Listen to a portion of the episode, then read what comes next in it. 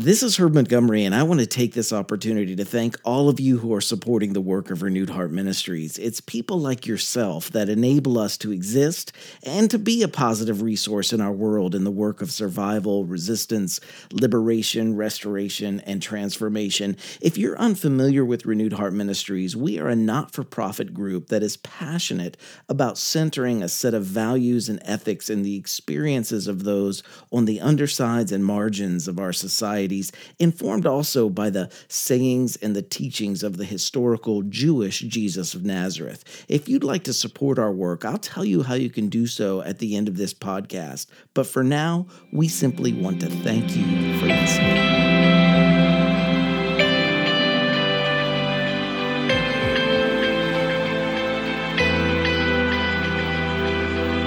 This is Herb Montgomery with Renewed Heart Ministries, and I want to welcome you to episode 204 of the Jesus for Everyone podcast.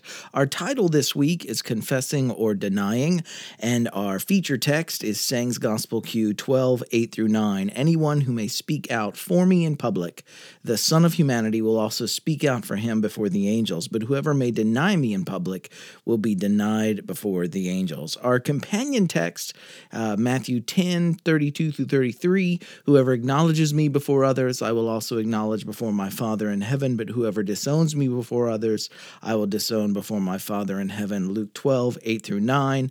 I tell you, whoever publicly acknowledges me before others, the Son of Man will also acknowledge before the angels of God. But whoever disowns me before others will be uh, disowned before the angels of God. Let's talk about not remaining silent this week first there's a way that typically uh, uh, uh more uh, fundamentalist Christians interpret uh, these passages um, I, I want to take a little bit of a different tack this week. The context of, of this week's saying is Jesus' teaching to his followers uh, over the last three weeks. We, we've talked about uh, three weeks ago not being afraid of, of pushback, uh, but to proclaim from the rooftops the social vision that they were learning from Jesus. And I'll put a link to that uh, three that uh, eSight from three weeks ago in this week's eSight. And then two weeks ago, we talked about to reject the, how, how Jesus Jesus was helping them to reject the temptation to follow violent messiahs toward the, the societal changes that they were longing for. And I'll put a link to that too.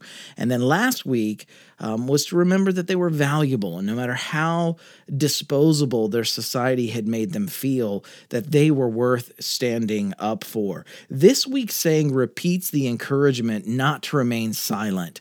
Um, it's the same uh, uh message that we saw three sayings ago. And what could Jesus have meant by the phrase speaking out for me? Um, I grew up believing, again, that this was about being proud to be a Christian, about boldly engaging others in a, a conversation about whether they had accepted Jesus as their personal Lord and Savior so they could enjoy assurance about a, an otherworldly post mortem life. And nothing, I believe today, nothing could be further from the social context of this saying in Sayings Gospel Q. Jesus' message in Q announced the arrival of the reign of God in the hearts of people. And this reign in Q uh, made itself manifest in a person's newly embraced commitment to take responsibility for the care of the people around them, especially those who had been pushed to the underside or the margins of society by the status quo. And and the kingdom, remember that word kingdom comes out a lot in what Jesus preached. The kingdom in its simplest form is people helping people, take people taking care of people.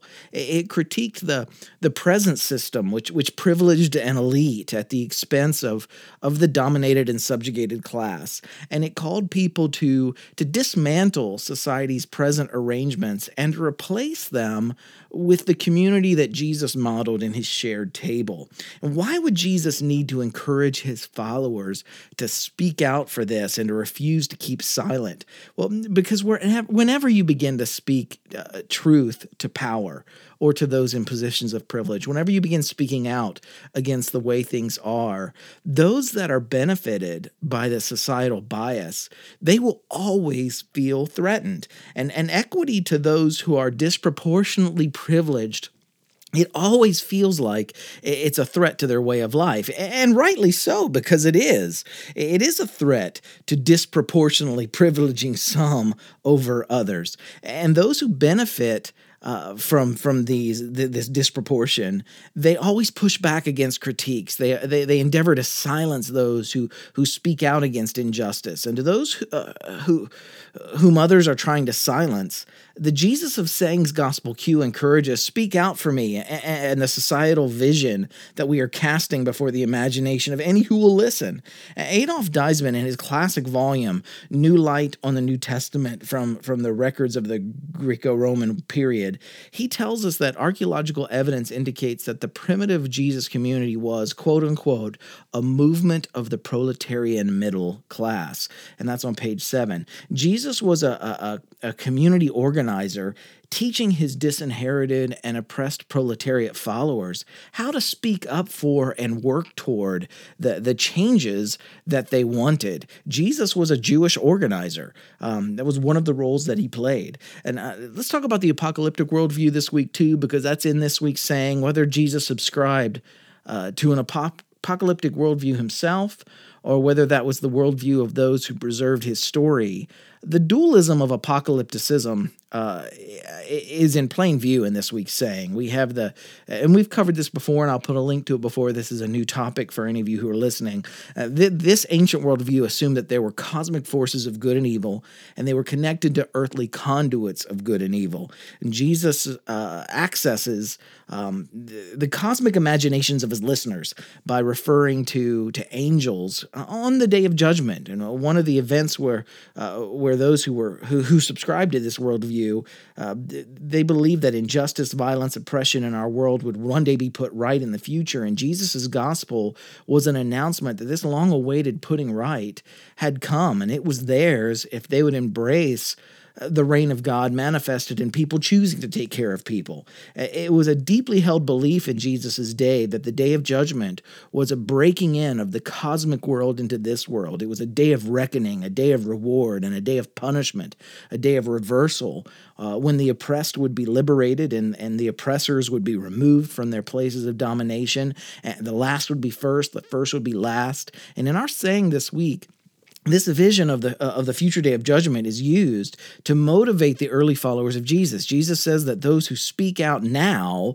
would be spoken for on that day, and those who who remain silent in the face of injustice uh, would be uh, repudiated. And th- this may have been a deeply motivating idea for the first audience of the Jesus story.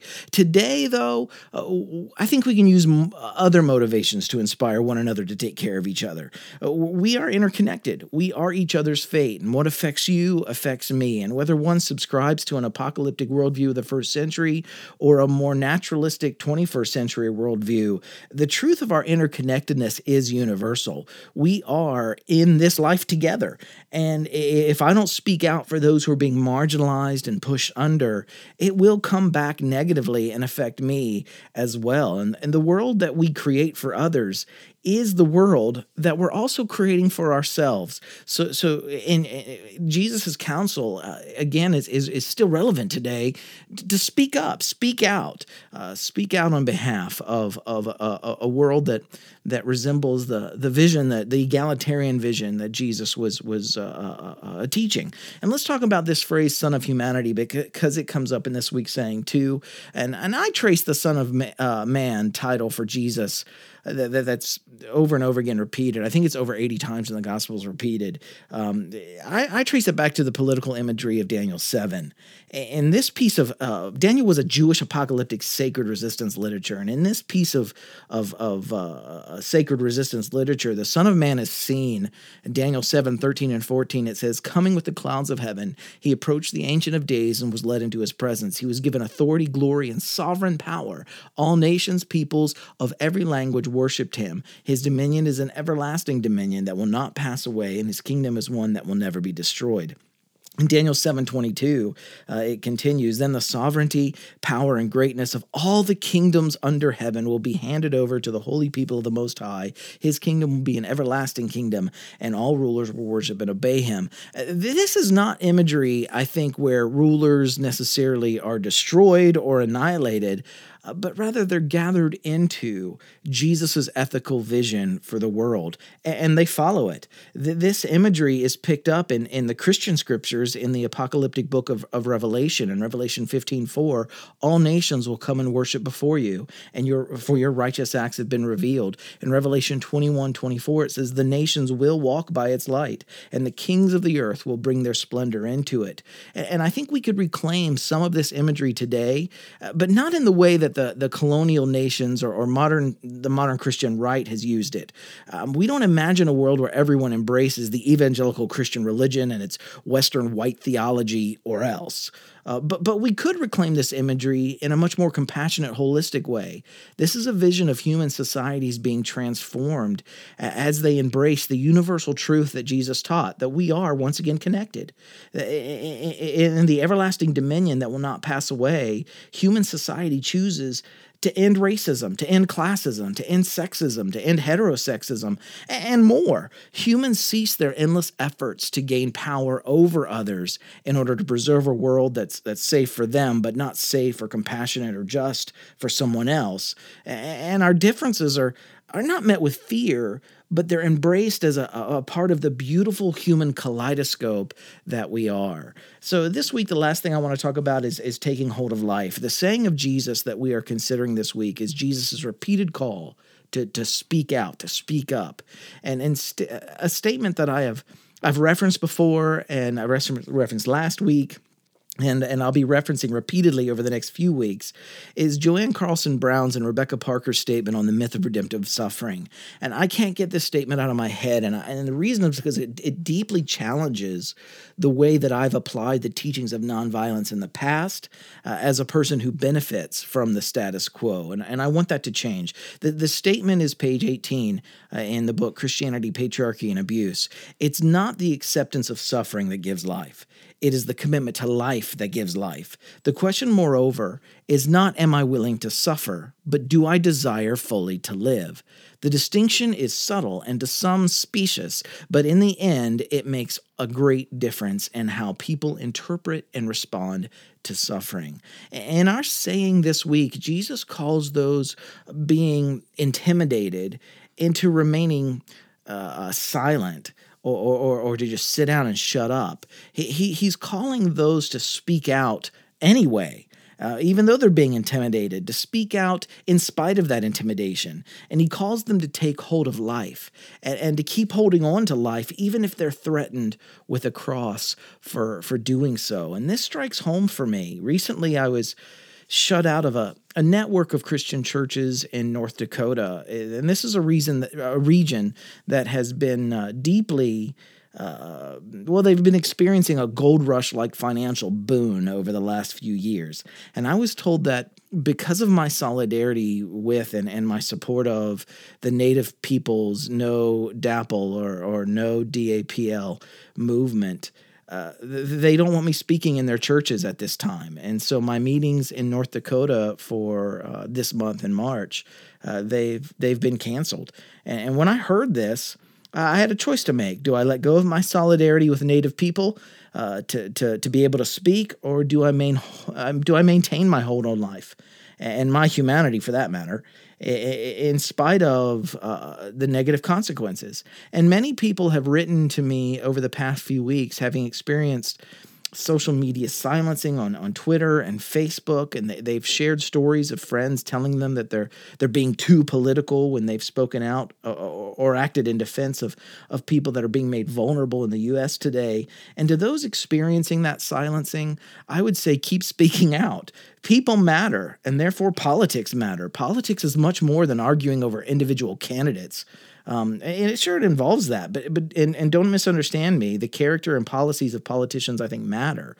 these policies uh, and how they affect the most vulnerable among us also matters. It's it's not about party. It's about policy. And, and, and the subject of politics is the discussion, remember, of how power is distributed and who gets access to, to resources. And Jesus, like the Hebrew prophets, he spoke of distributive justice and an order where power and resources are distributed in a way that ensures a world that is safe, that is compassionate, and that is just for everyone, including the most vulnerable. And the, the vulnerable, it's a world where the vulnerable are no longer exploited, uh, they're no longer evicted and they're no longer excluded. And and while I was in Canada a couple weekends ago, I, I heard some stories of, of Canadian citizens. I'm going to put a link to this story in the eSight this week too from the CBC. But but uh, I, I, I heard stories of Canadian citizens being refused entrance to the United States just because they're Muslim.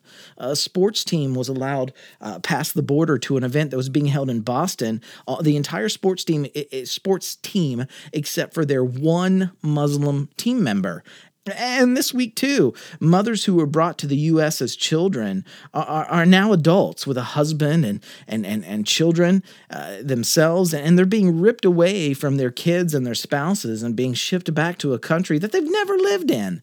Again, people matter, and therefore we should be speaking out. Jesus' gospel as we've defined over and over again in this series, was people taking care of people. And this is what it means to speak out for Jesus. And when we speak out, it isn't in defense of, of Christianity, um, but in defense of Jesus' vision of a world where people matter and we choose to take care of each other rather than being afraid of one another. And over the past three years, I've repeatedly experienced backlash for affirming the lives of my LGBTQ and black siblings.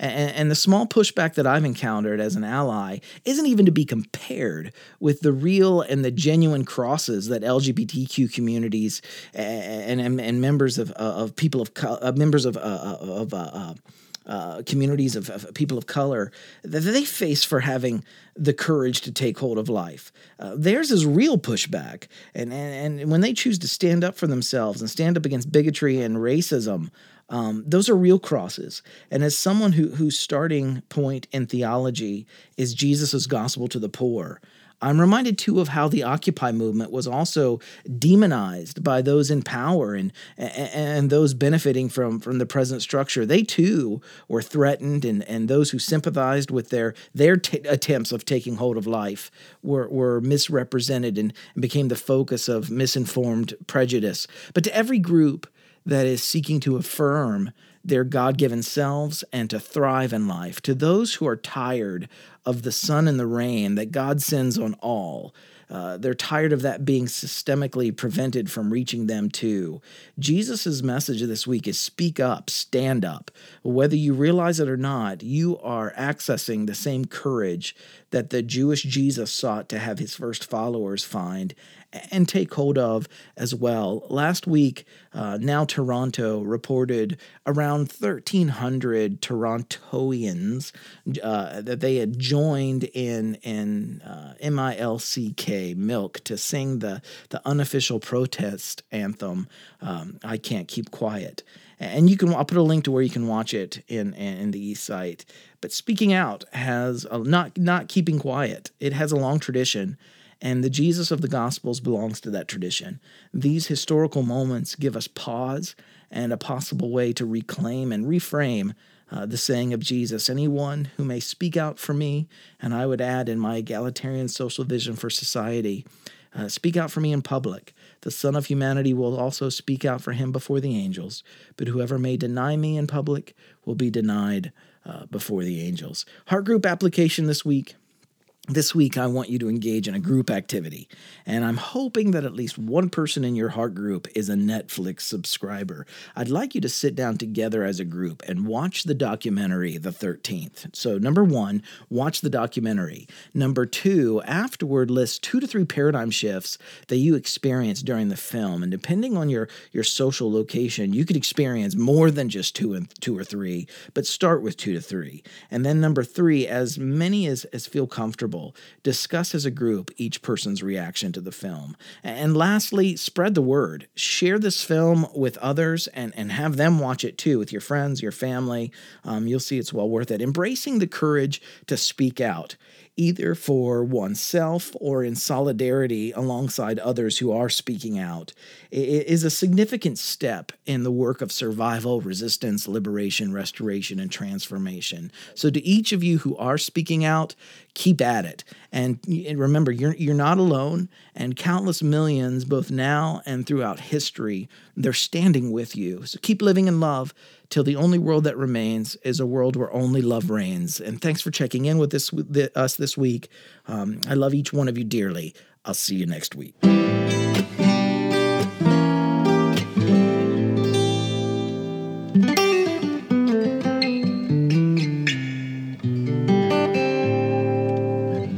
Thank you once again for listening. Everything we do here at Renewed Heart Ministries is done with the purpose of making these resources as free as possible. And to do so, we need the help of people like yourself. If you'd like to support the work of Renewed Heart Ministries, you can make a one time gift or become one of our monthly contributors by going to renewedheartministries.com and clicking on the Donate tab at the top right of the homepage. Or you can mail your contribution to Renewed Heart Ministries, P.O. Box 1211, Lewisburg, West Virginia, 2 4901. Make sure you also sign up for our free resources on our website, and we have a monthly newsletter that we mail out, and there's just much, much more. Remember, everything we do here at Renewed Heart Ministries is for free, and every little bit helps. And anything we receive over and above our annual budget, we happily pass on to other not for profits that are, are, we feel are making both systemic and, and personal differences in the lives of those less privileged within our status quo. And for those already already supporting our work, again, thank you. Together, we are making a difference, making our world a safer, more just, more compassionate home for us all.